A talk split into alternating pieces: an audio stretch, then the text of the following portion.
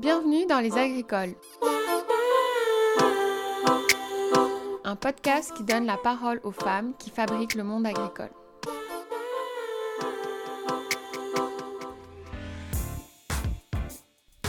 Allô tout le monde, salut Aujourd'hui, pour le dernier épisode de 2021, nous accueillons Sophie Guimont, agronome spécialisée chez Club Bioaction en Montérégie au Québec. J'ai rencontré Sophie dans les champs et dans des joyeuses soirées vendredi pizza de la Grelinette, bien avant la Covid. Mais c'est surtout en fin de saison 2020 qu'on a pu échanger sur notre vécu des changements climatiques et notre volonté d'alerter le monde. C'est alors qu'a germé l'idée de sa venue au micro pour apporter un autre regard sur le monde agricole. Un regard expérimenté et aiguisé dû à presque 10 ans d'accompagnement de fermes bio au Québec. Cet épisode nous replonge en avril 2021 à l'aube du début de saison alors c'est vrai que tout au long de l'épisode, on se remémore beaucoup celle de 2020, mais il me semble que nos échanges sont encore très actuels. Après avoir entendu des maraîchères, paysannes, fermières, enseignantes, la parole agronome nous amène dans d'autres terrains de jeu et de réflexion. Ceux de la certification biologique au Québec ou encore l'importance des agronomes spécialisés dans l'évolution de celle-ci. Tout au long de l'entretien, Sophie tente de définir son métier pour que l'on comprenne que finalement, il est à l'image de celle qui le fait et l'aime à l'image de ses convictions qui l'ont amenée dans le bio pour elle, mais aussi pour la planète.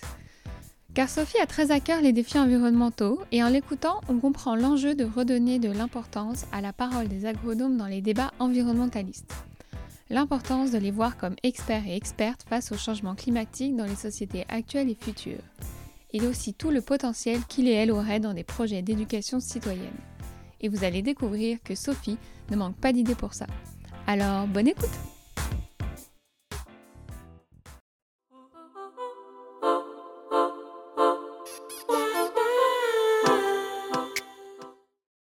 Allô Sophie, euh, bonjour, euh, bon matin. Merci d'être ici euh, avec nous pour partager ton parcours. déjà, premièrement, comment tu vas ce matin? Je vais bien, merci Nora. Je suis contente d'être ici avec toi ce matin. Merci de l'invitation, je vais très bien. Malgré la petite neige surprise de ce matin. Alors, pour commencer, je demande toujours aux invités comment ils se définissent. toi, dans la vie, comment tu te présentes, de manière professionnelle ou pas d'ailleurs? Dans la vie, je me définis rarement par mon travail, euh, pas parce que c'est pas important pour moi, mais je pense que ma priorité dans la vie euh, se situe davantage au niveau de, de ma famille et du plaisir de vivre simplement. Donc, euh, je me définis peut-être plus comme une mère, une fille de campagne, une amoureuse de la nature, euh, par contre, euh, c'est vrai que plus les enfants grandissent, j'ai tendance à vouloir plus m'impliquer au niveau de mon travail. Il y a plus d'espace-temps euh, qui s'ouvre à moi pour ça. Puis c'est vrai que j'ai envie d'en profiter de travailler peut-être un peu plus. mais c'est quoi ton métier? Je suis agronome. je suis agronome et puis je me suis spécialisée avec le temps pour travailler auprès des producteurs de légumes biologiques. Et alors, du coup, pour euh, devenir agronome, euh, donc aujourd'hui, tu travailles dans une entreprise euh, ou dans un club qui s'appelle le Club Bioaction. Mhm. Qu'est-ce qui t'a amené jusque-là depuis le début de tes études ou même peut-être qu'il y a des choses qui s'expliquent avant? C'est quoi un peu ton parcours pour te placer ici aujourd'hui? Puis un peu les petites et grandes étapes qui t'ont amené à travailler dans ce club et être agronome? J'ai, je suis née et grandie euh, sur la rive sud de Montréal, donc complètement en banlieue. Euh, loin de moi, j'avais pas pensé à, faire ça plus tard. Là, ça a été, euh, ça s'est fait un peu avec le temps. j'aimais beaucoup, j'avais beaucoup d'intérêt pour le monde végétal. J'ai donc décidé d'aller étudier en technique horticole. Euh, par la suite, après ma technique, on dirait que ça allait le soi de continuer euh, vers l'agronomie. C'était une suite logique, mais je pense que au moment où j'avais décidé de prendre cette décision-là, je savais pas du tout ce que ça faisait un agronome. Alors, euh, j'ai quand même beaucoup apprécié ma formation universitaire. en sortant d'école, je savais pas nécessairement plus, mais j'ai essayé. J'ai travaillé quelques années, 3-4 ans comme conseillère euh, pour les légumes de, pour les producteurs de légumes conventionnels dans les basses Laurentides. Ça a été super intéressant. J'ai fait des belles rencontres. je pense que j'avais jamais vraiment visualisé autant d'hectares de, légumes au Québec. ça a été des belles rencontres, une belle expérience.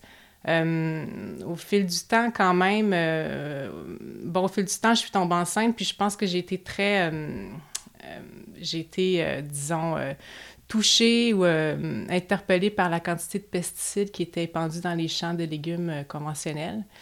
Euh, c'était, je pense qu'il n'y a aucun producteur là, qui, qui, épandait des pesticides avec, avec joie. Là. C'était un peu par la force des choses. Mais bon, moi, dans mon quotidien, je travaillais, j'étais beaucoup en contact avec ça. à un moment donné, c'était juste un point de non-retour. Je ne pouvais pas vraiment continuer à être autant en contact avec des pesticides. Donc, euh, grossesse après grossesse, au fil du temps, j'ai décidé de, Il n'y avait pas... Le, secteur de l'agriculture biologique au Québec n'était pas très euh, présent. Il y avait quelques fermes, oui, un peu euh, éparses un peu partout dans le Québec. Donc, travailler de cela comme, agronome, comme agronome, c'était pas si évident ou possible. Donc, j'ai commencé, euh, en voulant travailler dans le secteur biologique, j'ai commencé à être euh, inspecteur euh, de certification biologique et agent de certification biologique. Ça m'a permis quand même de me promener de, faire de ferme en ferme biologique et puis de, de connaître un peu les défis, puis les, les, les, contextes là, des fermes biologiques au Québec, tout le secteur biologique. Donc, j'ai j'ai appris beaucoup en me promenant sur les fermes. Ça a été super intéressant. Euh, j'ai fait ça quelques années et puis à un moment donné, je, me suis dit, bon, j'aimerais retourner au conseil. Euh, je, vais, je vais me lancer. Ça a été un coup de tête. Là, en 2012, j'ai décidé de, que c'était ça que je voulais faire, que je voulais euh, faire du conseil dans le secteur biologique. Ça a tombé quand même, heureusement, pile poil avec la sortie euh, du, euh, du, livre euh, du jardinier maraîcher que Jean-Martin, un bon ami à nous, a, écrit. Puis ça, a été, ça franchement une belle coïncidence parce que visiblement, il y a eu quand même un essor, il y a eu un, développement, il y a eu davantage de fermes biologiques qui ont démarré. Euh, au Québec. Puis euh, j'ai pu être, euh, être là pour supporter. Et puis, en tout cas, ça m'a fait du travail, ça, c'est sûr. j'ai pu. je me suis intéressée à ce secteur-là, puis c'est venu avec une, une, augmentation, en tout cas, du milieu, à l'intérieur du milieu. je me rappelle, au, début, quand Jean-Martin avait lancé son livre, on, avait, on m'avait invité à aller faire une tournée en France, là, pour faire euh, la promotion de son livre. J'avais trouvé ça super intéressant. Pour moi, ça a été quand même euh, un événement déclencheur de rencontrer. Euh, il y avait beaucoup plus de fermes bio, je pense, en France. Et Nora, tu viens, tu viens de la France d'ailleurs. il y en avait plus et puis je sentais que les marchés de proximité étaient beaucoup plus vivants qu'ici, beaucoup plus présents. Donc, ça m'avait vraiment inspiré de voir ça. Puis ça, t'avait inspiré pour te dire que c'était quelque chose que tu voulais investir et accompagner au Québec? Je, ben, je me suis, en le voyant de plus près, je me suis dit que ça pouvait être davantage possible de, de, faire ça aussi au Québec, d'encourager les marchés de proximité, euh, donner la place aux, villageois, aux, maraîchers de, de, de, village, de nourrir sa, communauté. Je trouvais que c'était quelque chose qui pouvait être transféré davantage au Québec. Puis aujourd'hui, toi, dans ta position d'agronome euh, euh, qui accompagne les, les, maraîchers, les maraîchères biologiques, qu'est-ce que ça amène au quotidien comme, euh, comme travail Comment tu rentres en contact des fermes? Est-ce que c'est elles qui rentrent à ton contact? Ça veut dire quoi aujourd'hui de, de faire ce conseil-là? C'est euh, les, fermes, en tout cas, ben, dans la majorité des cas, rentrent en contact avec moi. Euh, il y a quand même beaucoup de bouche à oreille qui se fait. Euh, les gens ont des besoins divers. souvent, c'est des besoins d'accompagnement. Souvent, je dirais que les gens apprécient mon travail parce que j'amène un œil extérieur. Euh, être producteur maraîcher, c'est d'être un gestionnaire d'entreprise, faire la gestion de personnel, faire de la mécanique. Euh, oui, c'est du jardinage, mais euh, ça implique beaucoup de tâches. je pense que les producteurs apprécient, quand je vais sur la ferme, d'avoir un regard extérieur pour analyser, pas tant critiquer, en tout cas certainement analyser les pratiques pour pouvoir proposer des, des, façons de faire différentes ou améliorer certaines choses. Puis toi, avec cette position, en plus, tu as cette chance un peu d'avoir... Euh, tu dois avoir énormément de fermes différentes, tu dois aller sur le terrain, puis ça doit être comme assez inspirant aussi d'avoir un peu cette euh, global picture qu'on appelle genre des, des, fermes bio au Québec. Toi, ça, est-ce que tu, tu nourris ça de ferme en ferme? Est-ce que tu partages les bonnes pratiques? Les gens pensent que je fais beaucoup de copier-coller, que je pars, que je vais sur les fermes et puis j'apporte ce qu'ils font ailleurs. C'est étrangement rarement ce que je fais. Euh, parce que chaque ferme sur lesquelles que je vais euh, est extrêmement différente l'une de l'autre. Donc, je prends vraiment... Puis les besoins des producteurs ou les, la vision des producteurs est différente, le tempérament des producteurs aussi, les habiletés de chacun. Donc, je prends vraiment une ferme dans son ensemble, puis euh, je pars de la base, puis j'essaie de l'évoluer vraiment au cas par cas. Donc, puis, c'est, il y a plusieurs recettes qui des, des, recettes qui sont applicables de ferme en ferme, mais plusieurs ou non. C'est quelque chose qui va fonctionner. Une technique qui va fonctionner sur une ferme ne va pas fonctionner chez quelqu'un d'autre nécessairement. Fait que mon travail, c'est vraiment d'avoir un regard très analytique de la situation pour, euh, pour adapter mes conseils euh, selon les besoins ou en tout cas la situation des producteurs. Puis, dans ton parcours, ce qui est intéressant, c'est que tu dis que toi, quand tu as commencé, euh, à t'intéresser au bio. C'était encore assez petit au Québec. Euh, aujourd'hui, comme tu disais tantôt, il y a une sorte d'explosion d'intérêt pour ça, tant du côté des producteurs et productrices, tant du côté des consommateurs et consommatrices. C'est quoi un peu l'image que tu as entre comme quand tu es rentré dans ce monde-là, puis aujourd'hui, les pratiques, est-ce qu'elles sont, elles sont pareilles ou, ou, ou, comme, ou aussi par rapport à toute cette question de certification certification biologique. Euh, y avait, est-ce que c'était les mêmes critères il y a 15 ans, puis maintenant comme, Comment tu vois que ça a évolué, en fait, ce bio aussi au Québec? De l'intérieur. Ouais, ça évolue. Ça évolue bien parce que les fermes échangent beaucoup entre elles. Euh, il y a aussi, bon, la situation là, de, la pandémie a quand même aussi encouragé beaucoup euh, le consommateur à acheter local. Donc, euh, je pense que l'environnement est favorable, puis et oui, ça évolue. Euh, par exemple, tu sais, il y a 15 ans, une ferme commençait petit, on voyait qu'elle elle, elle acquérait des connaissances, de l'expérience, puis euh, tranquillement elle grossissait. Je trouve qu'aujourd'hui, les fermes qui se démarrent sont plus audacieuses. Des fois, dans l'année 1 de production, on va intégrer une serre, déjà une serre chauffée. Ce qu'on voyait pas nécessairement il y a 15 ans. Je trouve que les, les, les gens prennent de l'assurance, puis l'échange de connaissances fait en sorte que, que, que, que, c'est ça, les gens ont plus d'assurance de, quand ils démarrent. On sent que c'est possible. Au niveau de la certification bio, je dirais pas que les normes ont changé de temps. C'est sûr que ça évolue selon le marché, selon les besoins, selon effectivement la situation. Il y a quelques critères de la norme là, qui se sont adaptés au fil du temps parce que les comités euh, revisitent quand même la norme euh, à chaque année, puis euh, peuvent, des fois, ils peuvent avoir des, des modifications qui peuvent être emportées en fonction des besoins du milieu. Ça, ça arrive, mais grossièrement, ça ne change pas temps. Puis, cet enjeu de la certification, on sait qu'il y a des personnes qui vont choisir de ne pas la prendre parce que euh, veut, veut pas, c'est quand même une lourdeur administrative pour certaines personnes, enfin qui vont le ressentir plus certaines personnes comme une lourdeur administrative. C'est quoi les enjeux de l'avoir, de pas l'avoir? Toi, comment ça tu le reçois sur le terrain, les gens quand tu allais les voir ou quand tu as travaillé dans ce domaine? C'était quoi le, c'était quoi le ressenti du monde par rapport à cette certification? Ressenti du consommateur ou du producteur? Ouais, des deux, en des fait. Des deux? Ben, je pense que les pour le consommateur, ça reste quand même euh, une certaine assurance parce que c'est une appellation contrôlée. On ne peut pas se dire euh, biologique si on n'a pas la certification. Puis la certification a quand même un, cahier de charge bien rempli euh, de, comptes et de devoirs à rente pour être certifié bio. Donc, c'est sûr que ça amène une certaine confiance pour le consommateur. On sait davantage euh, qu'est-ce qu'on achète. ben pour les producteurs, c'est sûr que ça demande une grande rigueur et de registre à tenir. La certification est faite en fonction que c'est le, c'est le producteur qui doit quand même démontrer qu'il est certifié biologique, donc beaucoup d'informations à, fournir.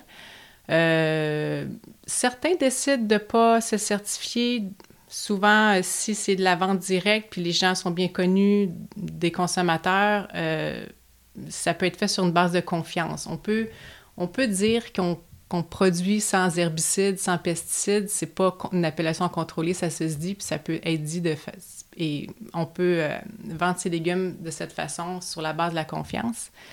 Mais je pense que la certification est quand même est quand même pertinente à avoir si, pour, euh, si on veut vendre pour un plus large éventail.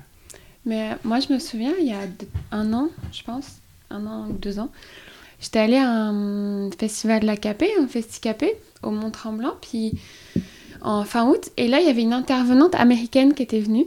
Euh, je suis vraiment désolée pour elle, je me souviens toujours pas de son prénom. Et elle, elle avait fait une intervention euh, assez incroyable sur justement les enjeux de la certification aux États-Unis et elle priait les, Québécois de rester euh, exigeants en termes de critères parce qu'elle racontait à quel point. Euh, moi, j'ai un peu stéréotypé ce que je vais dire, c'est ce que j'en ai, je m'en souviens, mais elle a raconté que maintenant aux États-Unis, il y avait tellement une, une, une ouverture des, des, critères de certification que euh, limite, voilà, McDonald's, Coca-Cola, Pepsi, tout ça aurait été capable de remplir certains critères. Donc euh, moi, ça m'avait vraiment interpellée. Je m'étais dit, ah oui, donc en fait, c'est quoi les enjeux de protéger aussi euh, cette certification, en fait? Mm Est-ce que c'est des choses dont tu avais entendu parler? Oui, c'est vrai. Entre autres, par exemple, euh, aux États-Unis, on peut faire des cultures biologiques en hydroponie, ce qu'on ne peut pas faire ici au Canada. ça a des pour et des contre dans le sens où, bon, avec le libre marché, même si notre certification est plus stricte, euh, si les produits biologiques des États-Unis rentrent avec des normes différentes, ben c'est euh, un peu perdant pour, euh, pour les Québécois. Par contre, effectivement, ça nous, c'est important de protéger cette réglementation-là, cette certification-là. Puis, je pense que oui, au Canada, les règles sont strictes. Je pense que c'est important de, de, garder cette position-là. Puis, justement, comme consommateur, en le sachant, on peut davantage encourager les produits certifiés canadiens.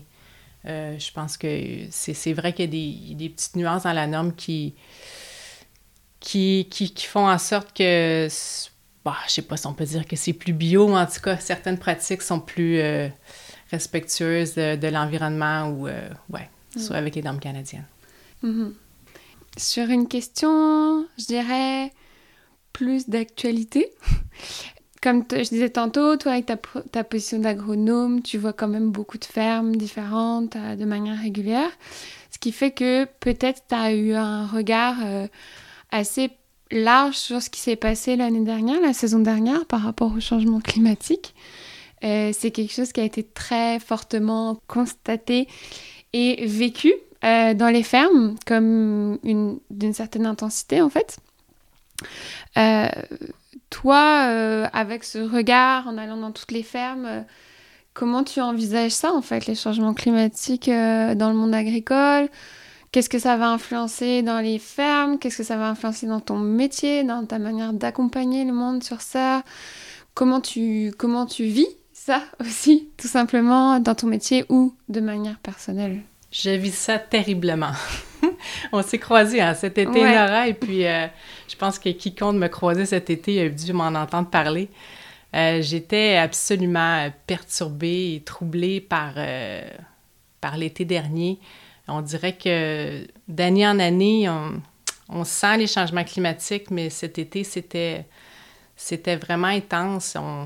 Les extrêmes climatiques sont difficiles pour les producteurs agricoles, puis pour, ben, pour les cultures, c'est extrêmement difficile. Il y a eu des grosses chaleurs. On n'est plus juste avec une, semaine ou deux de canicule dans l'été. Là, on a des canicules qui durent des semaines. Euh, des sécheresses euh, début juillet, je me rappelle pas avoir déjà vu ça non plus. C'était super troublant puis démotivant pour moi de, me faire appeler par les producteurs parce qu'ils avaient des problèmes au champ, et puis arriver au champ, puis juste de faire le constat que, ben, il manque d'eau, puis les étangs sont vides. les cultures ont chaud, on voit qu'il y a des extrêmes, des coups de chaleur, les cultures sont stressées par les extrêmes climatiques. Il fait... Puis l'été passé, en plus, il a fait quand même froid longtemps et ensuite très chaud.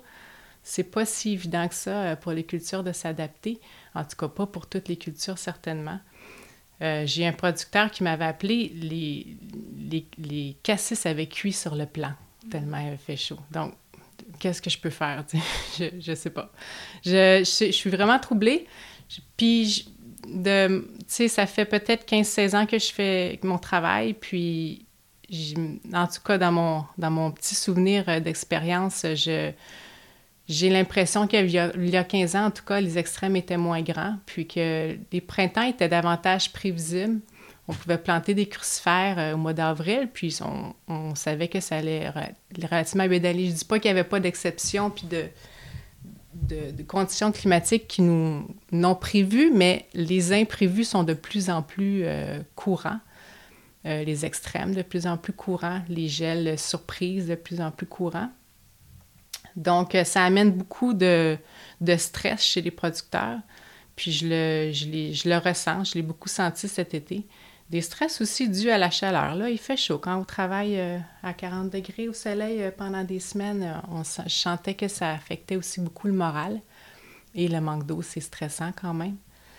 Euh, ouais, ça m'affecte beaucoup. Puis euh, c'est sûr que ça me, réconforte et m'encourage à continuer ce que je fais parce que je sens quand même que les producteurs de légumes bio, ils font partie prenante de la solution euh, dans les changements climatiques. c'est moins de pesticides, si on est capable de produire sur des plus petites surfaces, moins de déforestation, marché de proximité c'est tous des, des, bonus là, qui, euh, qui, en tout cas, qui, peuvent avoir un enjeu là, sur euh, les changements climatiques. Euh, combiné avec le fait de, de manger moins de viande, c'est ça, c'est aussi moins de viande industrielle. Je pense que hum, ça, ça fait partie des solutions pour réduire les émissions de gaz à effet de serre, séquestration du carbone, euh, je pense qu'on a besoin de ces, solutions-là, puis d'y participer pour croire qu'on peut avoir un, minimum, un effet sur, euh, les changements climatiques. Ouais. Ben, c'est vrai qu'en fait, euh, c'est peut-être quelque chose qu'on, envisage dans un second temps, mais plus il y a de fermes, plus il y a besoin aussi d'accompagnement, de conseils, de, de tout ce qui va entourer en fait la possible évolution de cette ferme. Enfin, c'est sûr que un gros, gros besoin d'agronome euh, bio pour, euh, pour aider le monde. Ça, c'est peut-être pas ça auquel on pense en premier quand on monte une ferme, mais en fait, ce serait peut-être ça l'investissement euh, adéquat aussi, quoi, pour accompagner cette révolution agricole.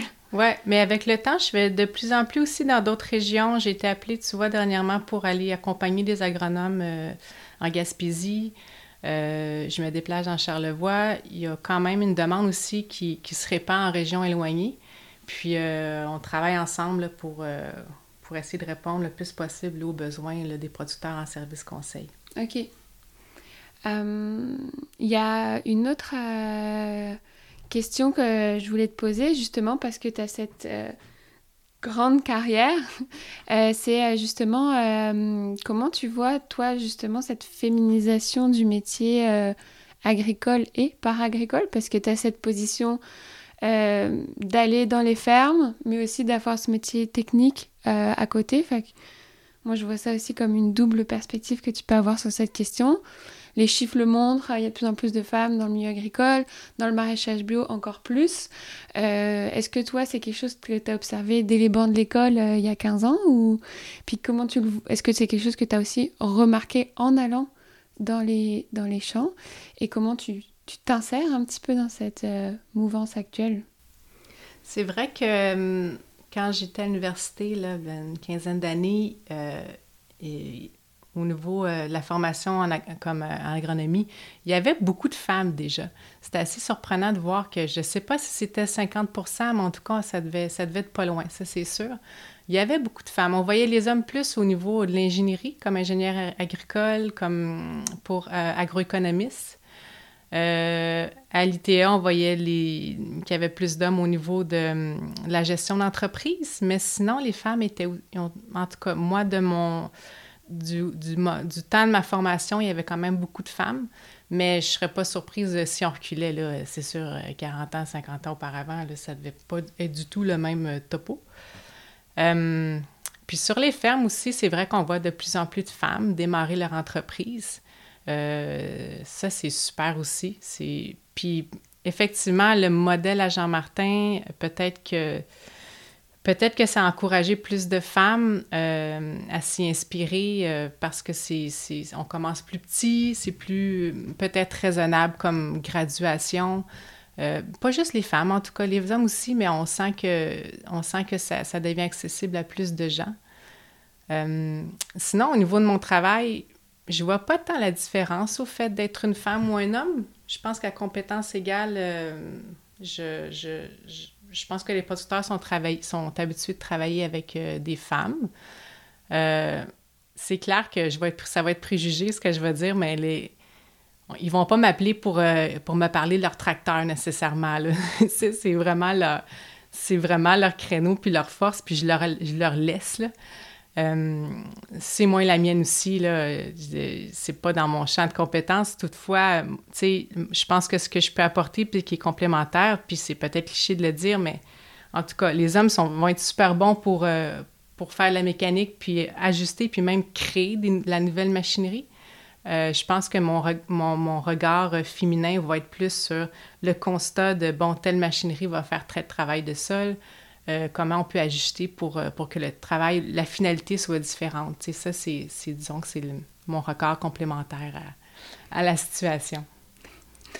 Et euh, pour en avoir discuté un petit peu avec toi avant, tu disais que quand tu avais commencé ton métier, tu savais pas pendant tout ce que c'était un ou une agronome. Est-ce qu'aujourd'hui, tu sais mieux ce que c'est? Je pense que c'est la question que je me fais poser le plus souvent, c'est qu'est-ce que tu fais dans ton travail? Je suis même pas certaine que... Je, pense qu'il y a plein de mes amis qui se demandent encore qu'est-ce que je fais comme travail ou est-ce que je travaille vraiment dans le fond? Quand ils me croisent sur les pentes de ski l'hiver. Euh, ben, mon travail, euh, c'est beaucoup d'écouter... Euh, c'est beaucoup d'écouter les besoins des gens avec qui, avec qui je travaille, des producteurs avec qui je travaille. Euh, L'hiver, là, on s'assit, euh, on s'assit ensemble autour d'une table, puis euh, on, je me sens pas comme un psychologue, mais des fois, j'ai, mon, mon, écoute sort de juste du contexte de, du, du, travail. En tout cas, c'est important de, de, comprendre qu'on travaille aussi avec des fois des familles. il y a toute une gestion, en tout cas, de l'entreprise qui, qui, qui, est plus grand que juste l'agronomie. donc voilà. C'est oui, je, j'ai découvert mon travail en le faisant, puis euh, je l'aime.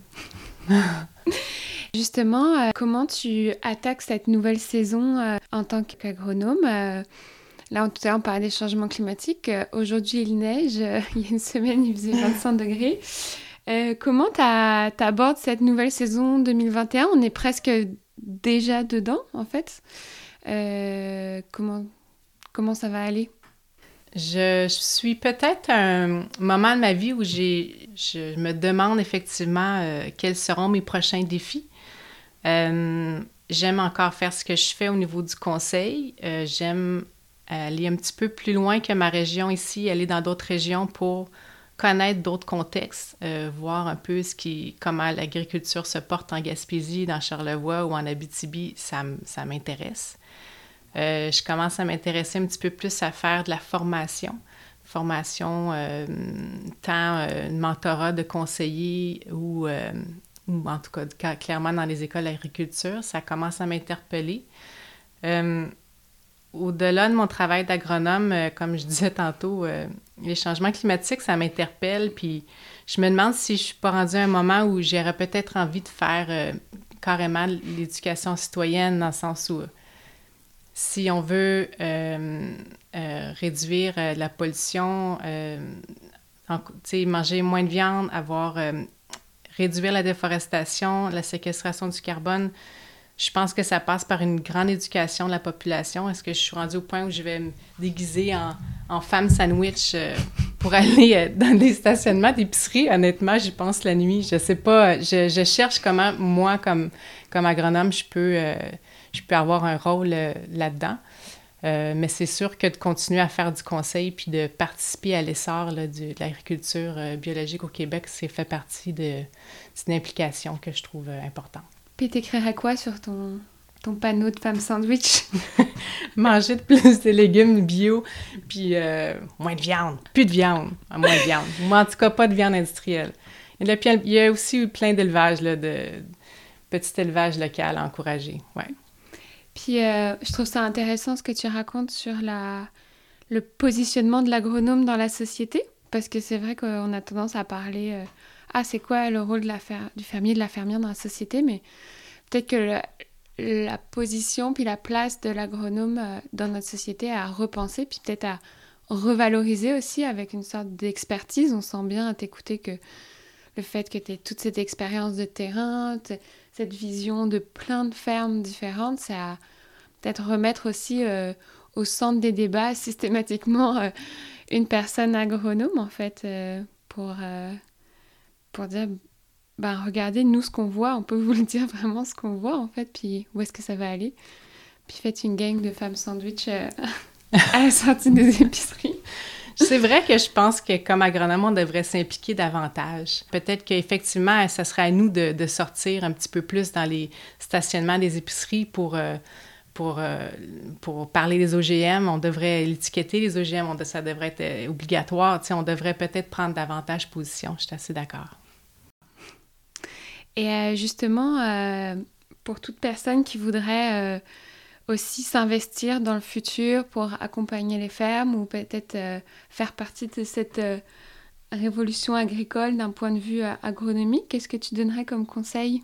Ben, c'est un milieu super stimulant qui, je pense qu'il faut être très curieux, créatif, euh, audacieux. Il y, a, très peu de réponses écrites dans les livres. C'est un, secteur d'activité tout jeune encore.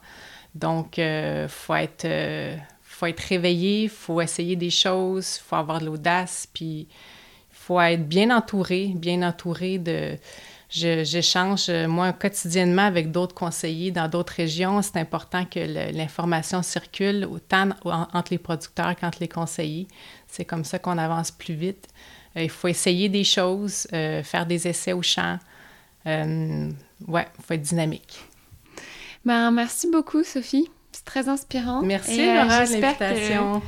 J'espère que ça va inspirer du monde à venir remplir les rangs des agronomes euh, biologiques au Québec. Là. Ça serait super. Merci, bonne journée. Merci, bonne journée. Bye.